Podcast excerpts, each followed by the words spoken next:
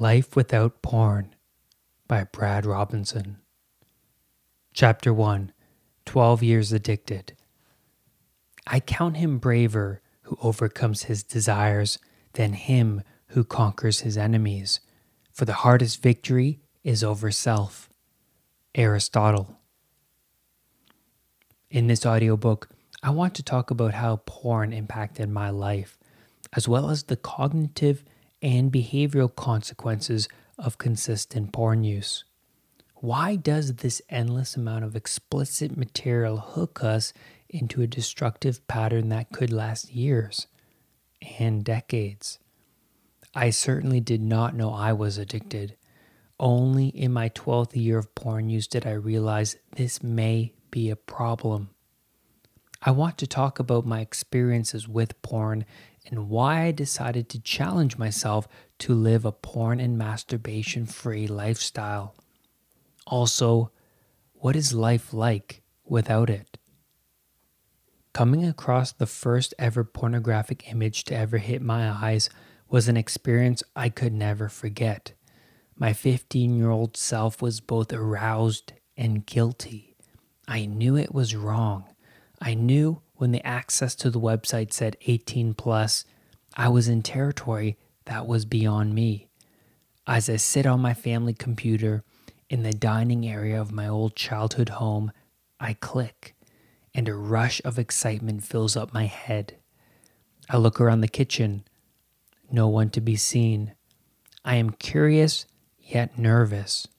What if my parents catch me as I breach the contract of what I should or shouldn't be looking at? They never told me not to, but the site, with its explicit warnings of adult content and the feelings of guilt, send me the message that this is wrong. As a young kid, only having seen sex and naked women on TV, I am curious to explore the more extreme content on the internet. In this day and age, back in the mid 2000s, the best chance of me catching explicit content was the after hours on the Showcase Network, and you'd be lucky to even catch something erotic. But looking back, I remember my curiosity over sex and women starting to percolate at this time. With the access of TV and the internet, I started to explore this curiosity. At this time, there was cable TV a computer with a hard drive the size of a mini fridge, and magazines propped up at the back of the convenience store. The access to sexually explicit material was becoming more and more easy to come by. The thing is, I had to wait up at night to catch a glimpse of a softcore sex scene on a TV show, or dodge the passing eyes of a family member as I sneak a peek of a nude woman on the family computer. If I heard footsteps, I would quickly click off the site, clear the history, and hope no spam pop ups would expose my sneaky activities. The first time I liked a girl was back in elementary school. I was in sixth or seventh grade when strong emotions of love entered my space of consciousness. I remember the images of this girl bouncing around my mind incessantly. I was feeling strong urges of desire and lust that completely overwhelmed me. I didn't know what to do. Waves of strong emotion were flooding my inner being, but unfortunately, I never worked up the courage to tell her how I felt.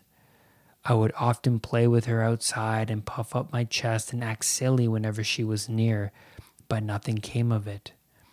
When I transitioned to high school, the amount of time I got to spend with her decreased and my feelings for her drifted away.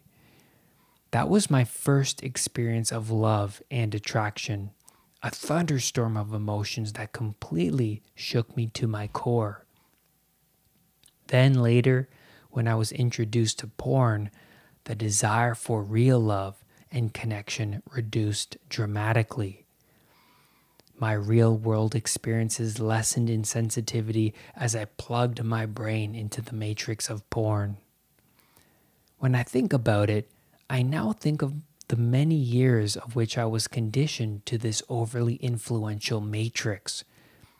It was a means to subject myself to the raw feminine body for which I was unable to accomplish in reality.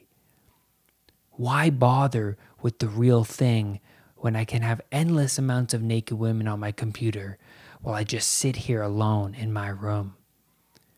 There was that possibility of rejection if I were to approach that girl in school. The possibility of humiliation, embarrassment. Why should I take that chance? In high school, my shyness started to magnify even more.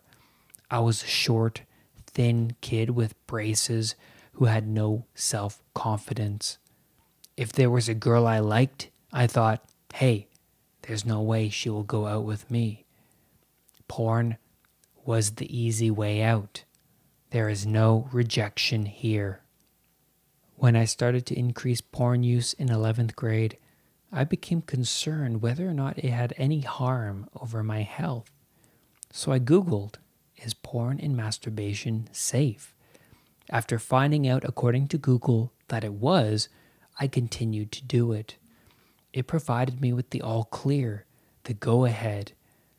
I always had this original guilty feeling that this habit wasn't right, even after finding out from the internet that it can be a healthy act for a young boy.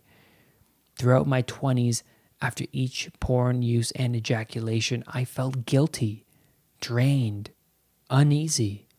But by the time I was 25, this habit had been strong for 10 years and it was all I knew habitual. I didn't know a life without it. The desire for porn and the feelings accompanied by the orgasm became my normal. I was desensitized by the after effects, or so I thought.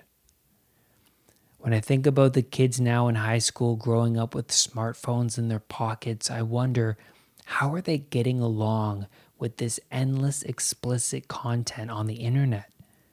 I wonder how boys today deal with their changing hormones and desires with this portal to endless naked women in their pant pockets. When I was in high school, I had a flip phone where the most exciting thing you can do with it was record silly voice messages and take photos. Does the message of how harmful porn is make itself known to the public, especially the younger males? I personally don't think so.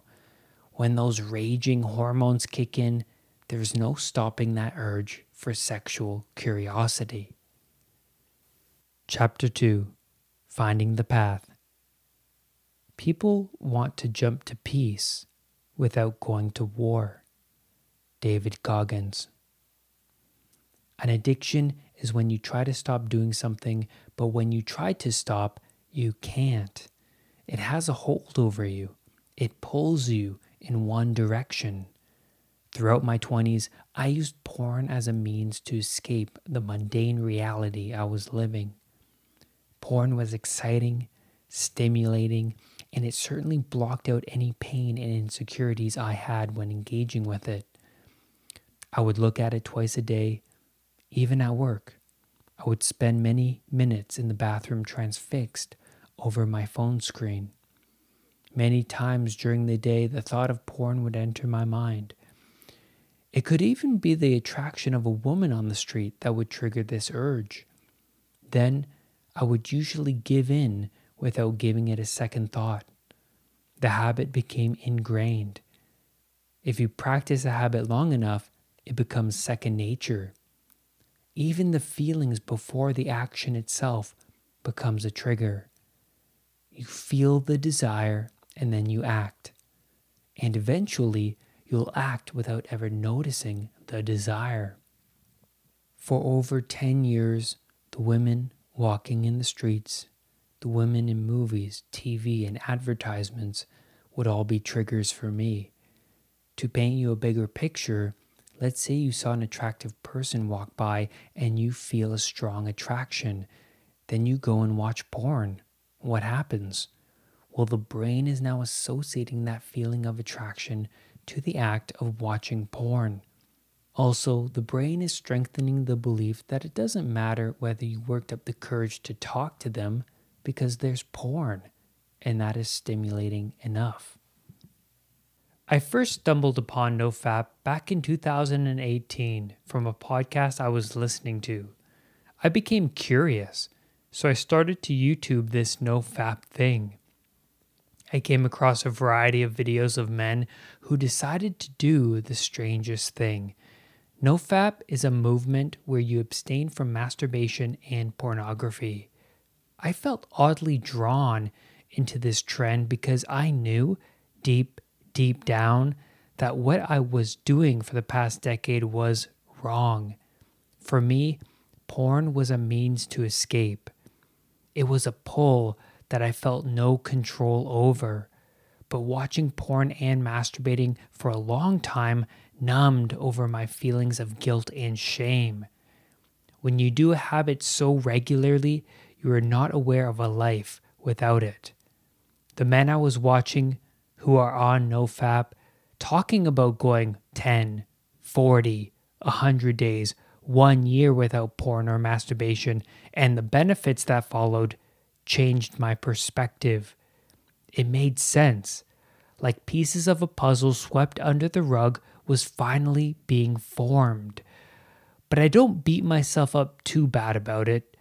Porn was doing its job to lure me into its lair of unending delights like the witch in the candy house. A free for all online candy store designed to target our most primal brains an online Disney World where once you leave the theme park, you have pretty bad withdrawal symptoms and do what you can to get back in. But once I saw someone describe their better world outside of that Disney world, the world outside of pornography, I felt like deep answers were pushing their way forth. I could have laughed at these men and said, this is nonsense. Porn is not harmful. I could have clicked away and gone back to my day to day. It seemed like something I would have done before when I had a static mindset. Not willing to accept that change is possible or open to the idea that through change you grow and develop in character. Porn was a release. Why take away the one thing I could use to shut off my brain and escape from reality? I came to realize that because I was so deeply unhappy and full of anxiety was because I was set in my ways. If everything is not working out for me, do I wait for the world to change or do I change myself? I wanted to be like these YouTubers they look like they climbed Mount Everest. I could see it in their eyes. They are self assured, radiant. By eliminating this toxicity from their lives, they now exude more positivity, confidence, like they are no longer weighed down by any external force. Now that I was learning from these people, I was breaking into a new mindset a mindset that was allowing me to reach into new unfamiliar territory, a growth mindset, understanding that we can change and it's been proven that we can.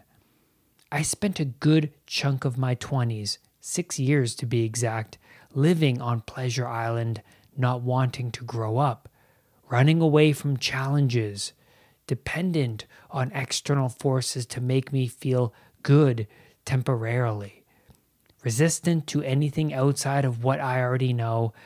And then, when my anxiety disorder got worse, I had no choice but to break outside of my usual patterns to find the answers. When you begin to look, or in other words, ask the universe for help, the answers then present themselves. Chapter 3 the dopamine craze. The paradox is that hedonism, the pursuit of pleasure for its own sake, leads to anhedonia, which is the inability to enjoy pleasure of any kind. Dr. Anna Lembke. The first few days when I attempted to stop masturbating and watching porn, I experienced much difficulty. I remember the restlessness, irritability, and the extreme desire for its use. But every part of my body wanted the fix. This is when I knew porn was a problem. It seemed like it had a strong hold over me. But why? Why did I feel like I wanted to stop, but the other part of me couldn't? Well, let's first explore the craving neurochemical in our brain, dopamine. Dopamine is associated with reward and movement. Before the age of technology, when we would have to work for our food, dopamine would be released when we would achieve goals that would satisfy our most primordial needs. Imagine what it was like back then without these super stimuli. When we would mate, it felt good. When we killed an animal, we felt the reward or discovering new land. There was that dopamine high. With mating, the association between sex and pleasure formed in the brain. That motivated us to mate again and thus spread our genes.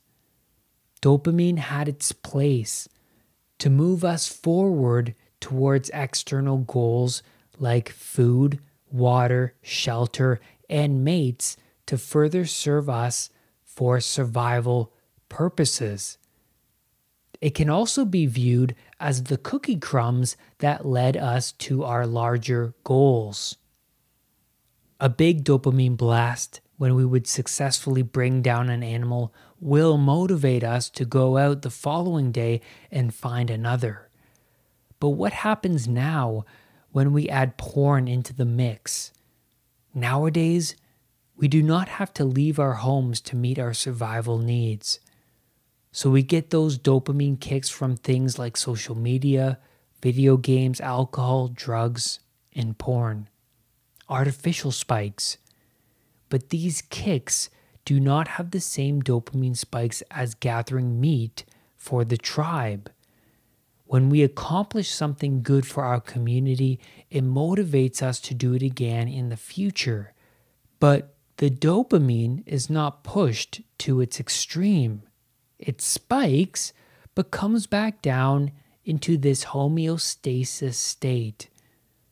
When we watch porn and get that thrill, it spikes, but also we link the act of watching porn to reward. It is an artificial spike. It feels good, but is this act benefiting our higher self, our family, or our community? Or are you now reliant on this artificial stimuli to feel good? Back then, sex was limited unless you were a king with all your concubines. This pleasurable act was not accessible to you at the drop of a hat, or in modern terms, a Google search away. Now we can reward ourselves with unlimited amounts of dopamine any time of any day. Do you remember the first time you watched porn? How fast were you to revisit it? American psychologist and author Dr. Anna Lembke says so elegantly that there's a seesaw effect happening between pain and pleasure within our brains. Also, it's important to note that pain and pleasure are co located. When you watch porn, the seesaw tilts the pleasure up and tilts the pain down. But afterwards, when you're done watching porn and you orgasm, the pleasure comes down and the pain goes up. And it's when the pain comes back up that you go and watch porn again so that you can escape that pain, to block it, to mask it. If you notice that there is a strong restlessness, urge, tug, frustration, and lackingness after stopping porn, then that is the pain of the seesaw tilting back up. Watch porn long enough, and your new normal will be those dopamine highs, and anything else will feel uncomfortable. When you do stop a habit that has been producing such strong dopamine spikes, there will be a return to balance, homeostasis. Upon this return, the pain part of the seesaw rises. This is the hangover period post orgasm that typically lasts for two weeks. In Marnia Robinson's book, Cupid's Poisoned Arrow, she says typical symptoms in this hangover period include a sense of lack, defensiveness, fatigue, irritation, distress, and hypersensitivity to sexual cues. And that hypersensitivity is this unconscious urge to grab onto the thing that has been firing your reward circuitry. Any incoming information that fits with the behavior that led to those dopamine spikes will be a trigger for you. Bras and underwear in the shop window, attractive people walking by you on the street, the logo of a dating app, the computer itself could all serve as the trigger. Gary Wilson, writer of Your Brain on Porn, says dopamine surges are the barometer by which you determine the potential value of any experience. They tell you what to approach or avoid and where to put your attention. Further, dopamine tells you what to remember by helping to rewire your brain via new or stronger nerve connections sexual stimulation, and orgasm add up to the biggest natural blast of dopamine and opioids available to your reward circuitry. End of quote. After deciding to stop my porn use, everything from billboards to women walking on the streets would urge me back to the computer.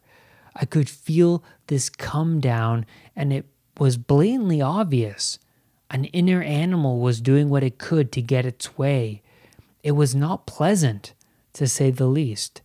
This return to balance was like climbing a mountain, building a house from scratch, or slaying the dragon.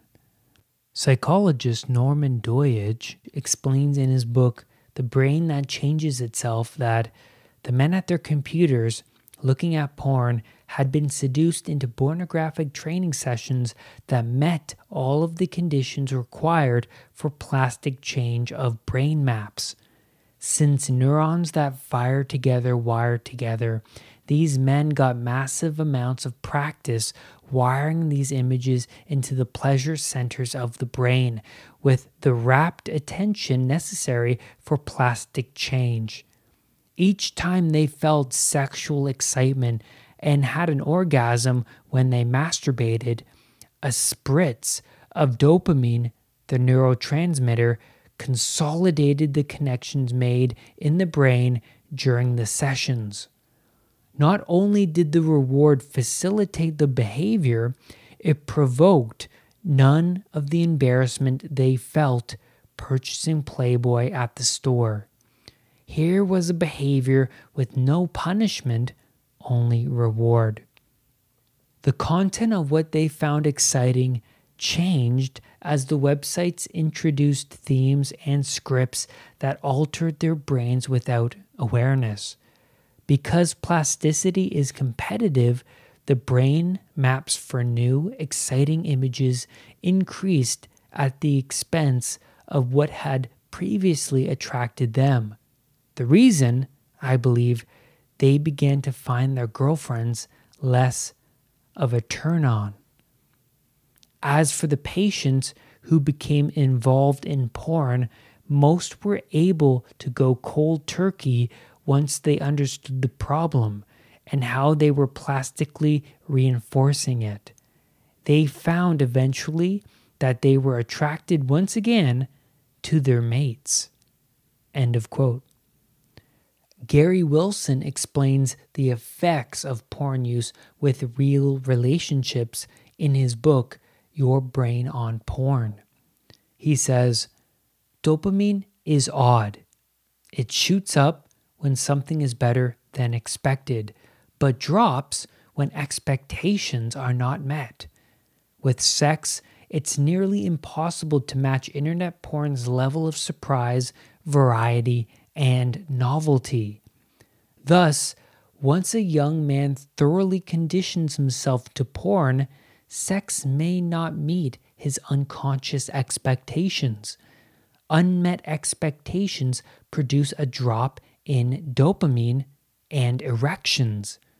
A steady stream of dopamine surges is imperative for sustaining sexual arousal and erections. End quote. After 30 days without porn or masturbation, what happens to the seesaw of pain and pleasure? Well, it balances itself back out. Then sex with a real human being will be more stimulating and intimate. For me, post orgasm would result in that restlessness, a sense of lacking, a crash of energy that would have to be made up for in other areas such as carb rich foods, YouTube, or real life drama. I'm not saying that when you go porn and masturbation free that all of these other pulls will disappear, but to some degree you will have a better hold over them. When I sacrificed porn and masturbation, I was more disciplined. With discipline comes self respect and strength. I was more in tune with those tugging feelings, no pun intended, that drove me into those impulsive tendencies.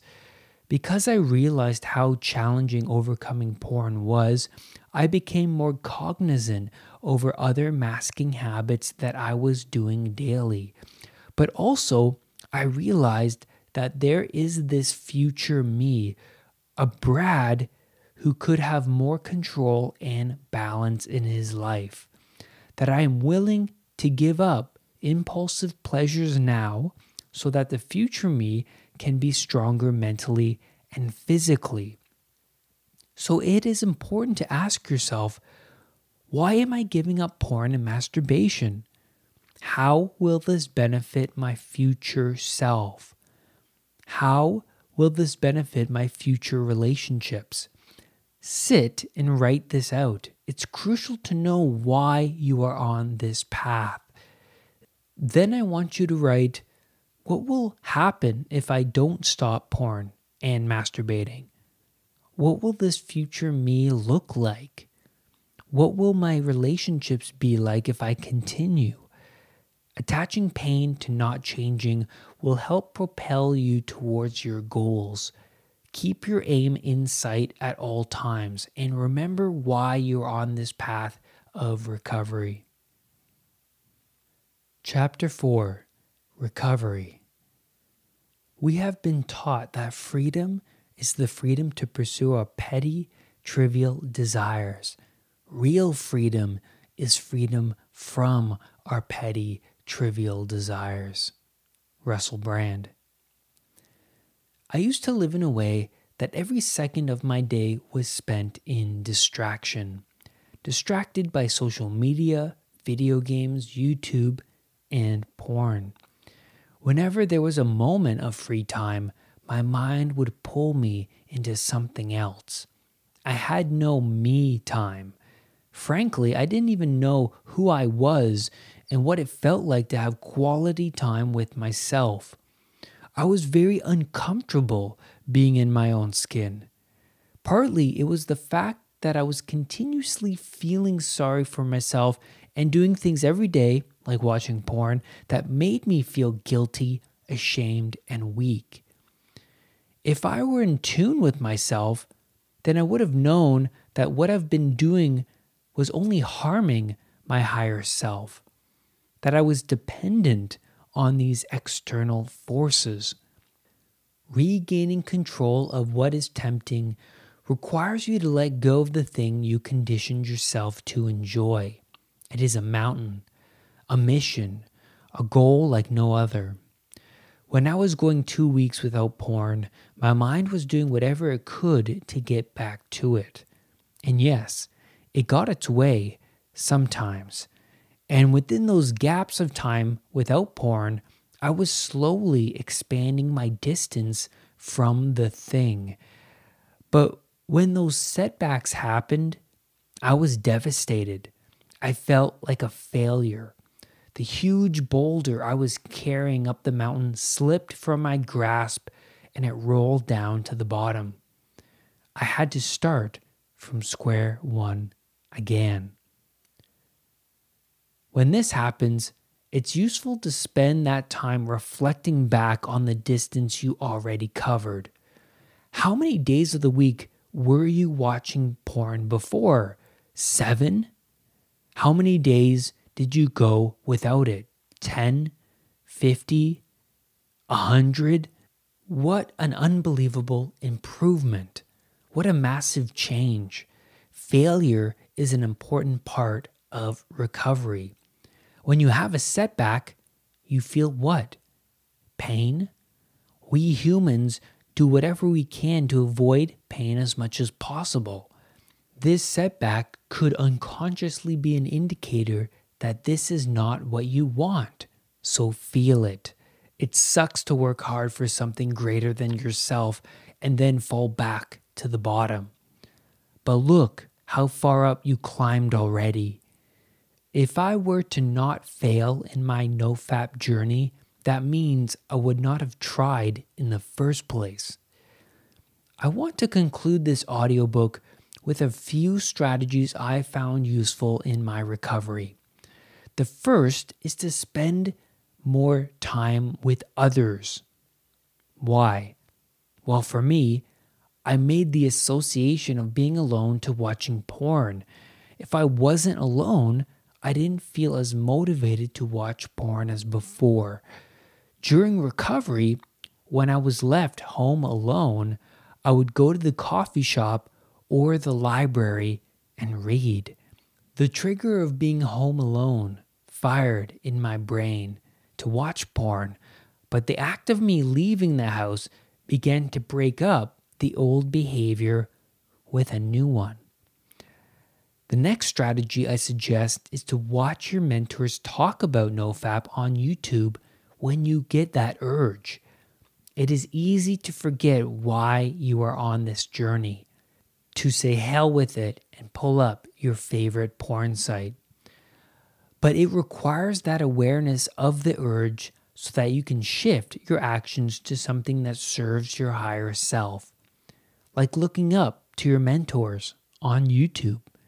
That's what they are mentors, the ultimate judges, the ones who stir up your inadequacies and show you that there is a better life to be had if only you just orient yourself properly. When you begin the recovery journey, you are going to stumble about before you get better. You conditioned yourself to this habit for a long time. For me, it was 12 years. 12 years of ingraining this programming deep within my brain tissues. A pathway built so strong, it will take time and perseverance to break. I had to chip away at this pathway for months. When the urge to watch porn arose, I would pull up YouTube and watch my mentors. They reminded me why I was doing this in the first place. Watching them helped break up the association between the urge and watching porn. By watching my newly found mentors, I was telling my unconscious mind that this is what I want.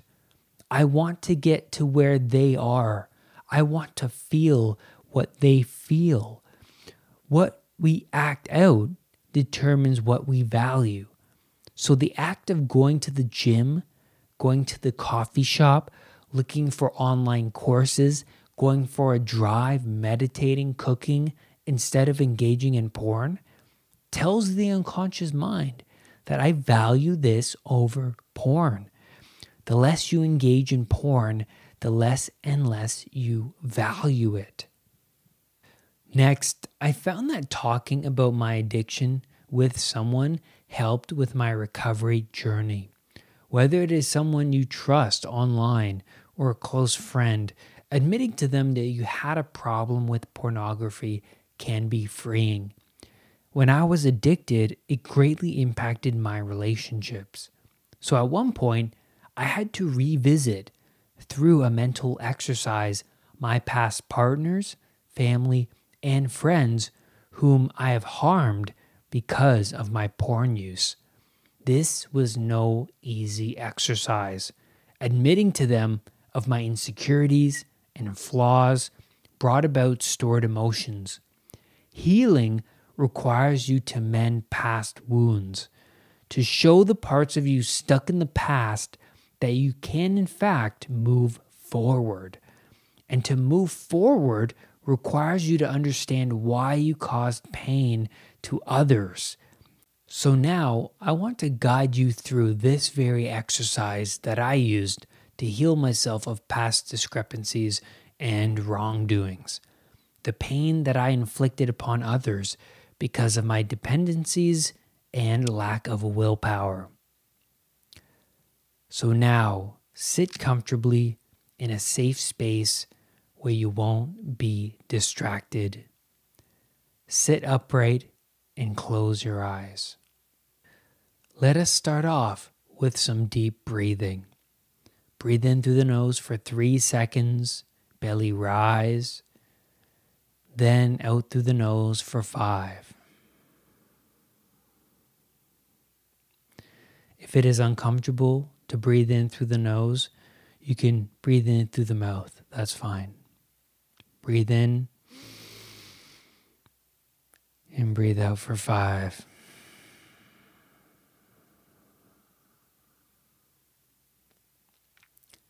Breathe in for three. And breathe out for five.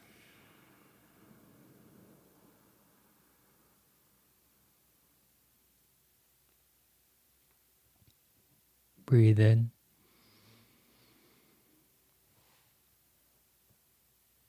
And out.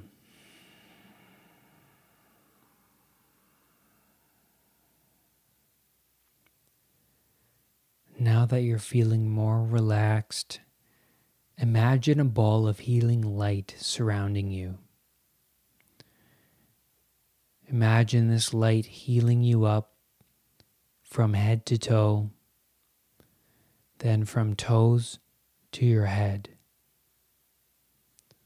Feel that healing energy, how it's making you feel safe.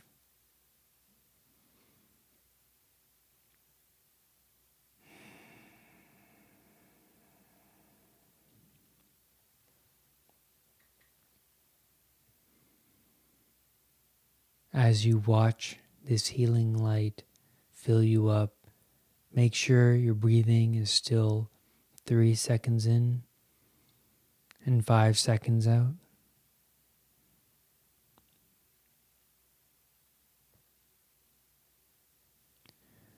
Now I want you to make a stage in front of you. And I want you to bring out someone from your life onto this stage. Someone you want to release heavy emotional ties with.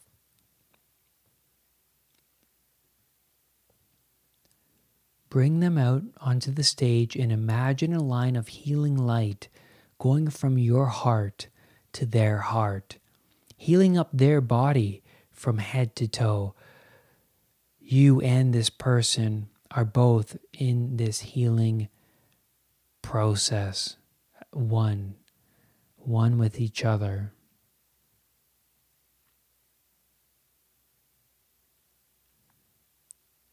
Then I want you to say to this person, Please forgive me.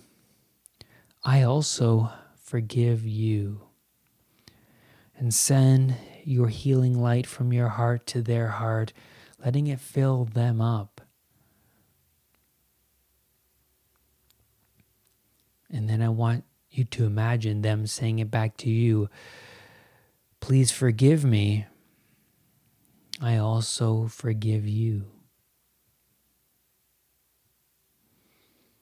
Now imagine their healing light going from them back into your heart.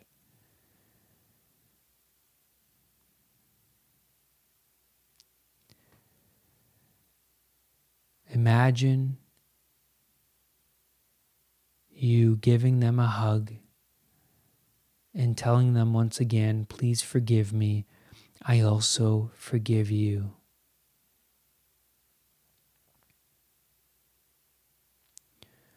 After the hug, I want you to step away from the person and I want you to say to them anything that you want to say, anything that comes up from your unconscious mind. Speak to them. Let them know how you feel or what you feel.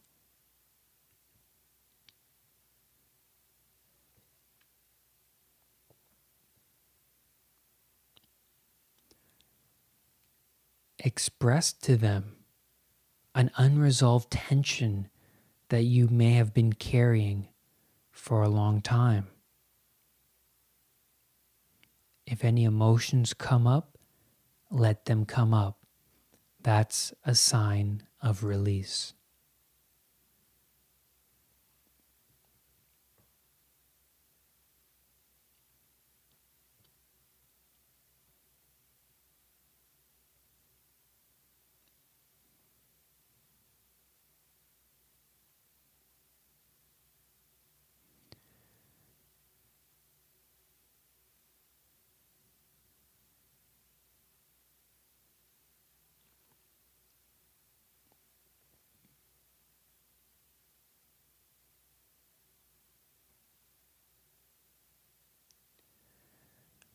After you say what you need to say to them, step away and then go back in for another hug and tell them, Please forgive me. I also forgive you. Give them another hug and imagine them saying it back to you. Please forgive me. I also forgive you.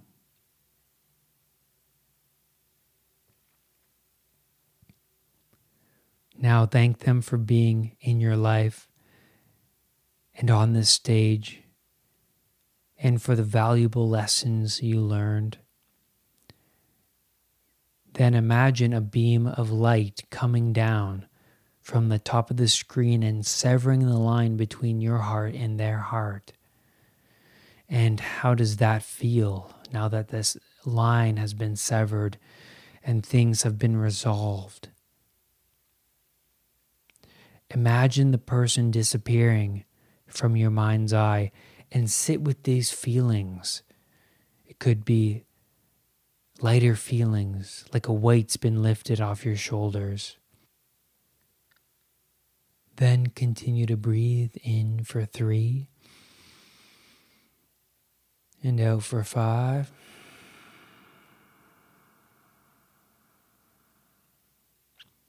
In for three and out for five.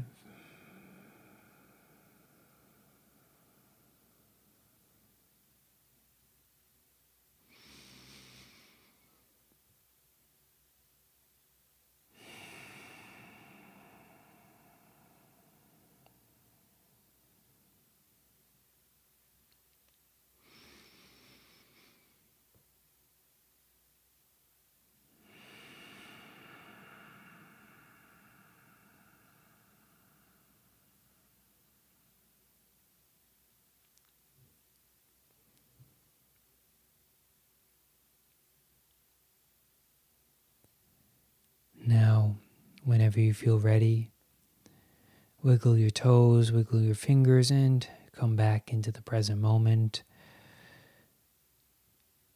Great work. Now, to conclude this chapter, I want to talk about the power of surrender. When we try to fight a thought, a feeling, we lose. Why? We are adding more stress and anxiety onto the already existing stress. We are adding pain to the pain. So, what if we relax out of the feeling instead of fueling it? Yogis and spiritual teachers talk about letting go to free ourselves of this attachment. Remember, the more we fight the thought, emotion, feeling, the more it persists. It's a losing battle. So when the pain arises, that feeling of wanting to watch porn, I want you to let it come up. How do you do that? There is this insistent chattering voice in our heads. This voice has been telling you what you want and don't want your entire life. There may be so much thinking going on that you can't even tell it's there. Those are reflexive thoughts, well practiced thoughts. But what if you engaged in a different voice, a voice you control? So when that strong desire to watch porn comes about, you now engage in that new voice, a voice that will let go and relax you out of this strong energy, this pull. For me, I would say to myself, so what? Then after saying this, I feel the anger and frustration bubble up even more. Then I will say it again. So what? There will be a part of you that will want to push the pain back down. But it's crucial to let it flow through you as you repeat the mantra. Then you may experience a long exhale, a deeper breath a shiver. That is your body releasing this stored up energy. That is letting go. Suppressing or fighting that energy only builds upon its stress and thus increases its weight. This is a relaxation strategy. We're activating the rest and digest system. By letting the energy come up, you have an opportunity to release it. There are only two options, isn't there? Engaging in this feeling, which in turn only keeps it around, or you can let it go. You will notice that the thoughts and feelings of wanting to watch porn do not survive long the more you engage in this mantra. Keep repeating the mantra until the thoughts disappear. Do this long enough, and the thoughts and desires come about less often until one day they do not come up at all. You have to be persistent. The mind is an eight year old child that needs discipline. The mind will catch you when you are at your weakest and then exploit your weaknesses. When you let your guard down and invite the desire inside to dance, you're most likely going to lose. Your intention must be firm. I am not a porn watcher. I want to live porn free. Tell that incessant chattering voice inside what's what, because the more you do, the more it understands. Now, here is spiritual teacher Michael Singer on letting go. This is taken from his book, The Untethered Soul. When you feel pain, simply view it as energy. Just start seeing these inner experiences as energy passing through your heart and before the eye of your consciousness. Then relax. Do the opposite of contracting and closing relax, and release. Relax your heart until you are actually face to face with the exact place where it hurts. Stay open and receptive so you can be present right where the tension is. You must be willing to be present right at the place of the tightness and pain, and then relax and go even deeper. This is a very deep growth and transformation. But you will not want to do this. you will feel tremendous resistance to doing this. And that's what makes it so powerful. As you relax and feel the resistance, the heart will want to pull away, to close, to protect, and to defend itself. Keep relaxing. Relax your shoulders and relax your heart. Let go and give room for the pain to pass through you. It's just energy. Just see it as energy and let go. Chapter 5 Leaving Neverland. You become what you give your attention to. Epictetus. We live today with non stop distractions, those constant notifications from our phones to junk foods and Netflix. We can numb ourselves so easily from the inner critic within. But what happens if you continue to shy away from the pain? to avoid any hard thinking or hard work, to avoid discomfort and uneasiness? Do we actually increase our sensitivity to negative emotions and that discomfort? The answer is yes. The more you avoid it, the bigger the dragon grows. But we don't always see the dragon when it's a baby, do we?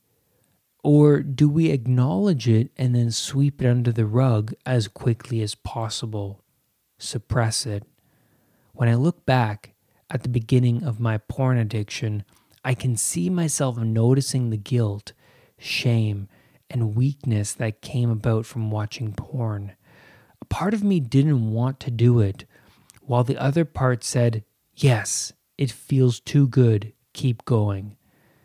That would be my dopamine tilting its way upwards, telling me this is rewarding. It's worth doing again. But now, going on three years of nofap, I feel more freedom in having control from my impulsive tendencies.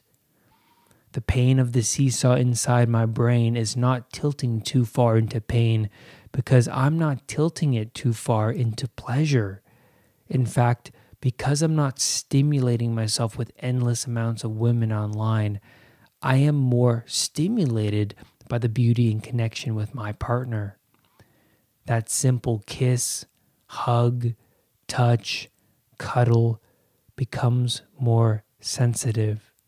She is real, not the fairy of porn that you find in the Peter Pan story. Remember that story? A real woman Wendy comes into Peter Pan's life.